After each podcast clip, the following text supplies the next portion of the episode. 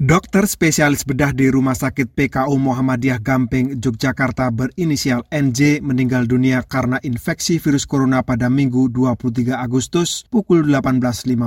Dia tidak mampu bertahan setelah dirawat selama 10 hari di Rumah Sakit Umum Pusat Dr. Sarjito, Yogyakarta. NJ menjadi dokter ke-89 yang meninggal karena dinyatakan positif COVID-19.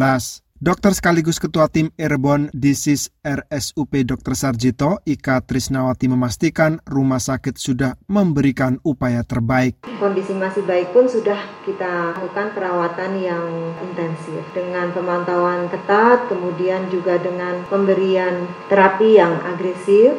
Sayang upaya tersebut tidak menuai hasil seperti diharapkan. Dokter spesialis bedah itu akhirnya meninggal dunia. Ikatan Dokter Indonesia mencatat hingga Minggu 23 Agustus sudah ada 90 dokter meninggal dunia karena infeksi virus corona. Selain itu ada 8 dokter gigi, lebih dari 60 perawat dan sekitar 15 bidan yang juga gugur karena sebab sama upaya pencegahan sudah dilakukan untuk meminimalisir penularan virus corona ke kalangan medis. Di Rumah Sakit Umum Pusat Dr. Sarjito Yogyakarta misalnya, diberlakukan aturan ketat terkait siapa yang merawat pasien corona di sana, seperti disampaikan Direktur Rumah Sakit ini, Rukmono Siswihanto. Kita sudah membuat aturan untuk dokter-dokter yang usianya sudah di atas 60 ya, tidak boleh merawat pasien COVID. Atau di bawah usia itu, tetapi memiliki komorbid itu juga tidak boleh. Atau orang hamil, itu juga tidak kami perkenalkan untuk merawat pasien secara langsung. Ketua Muhammadiyah COVID-19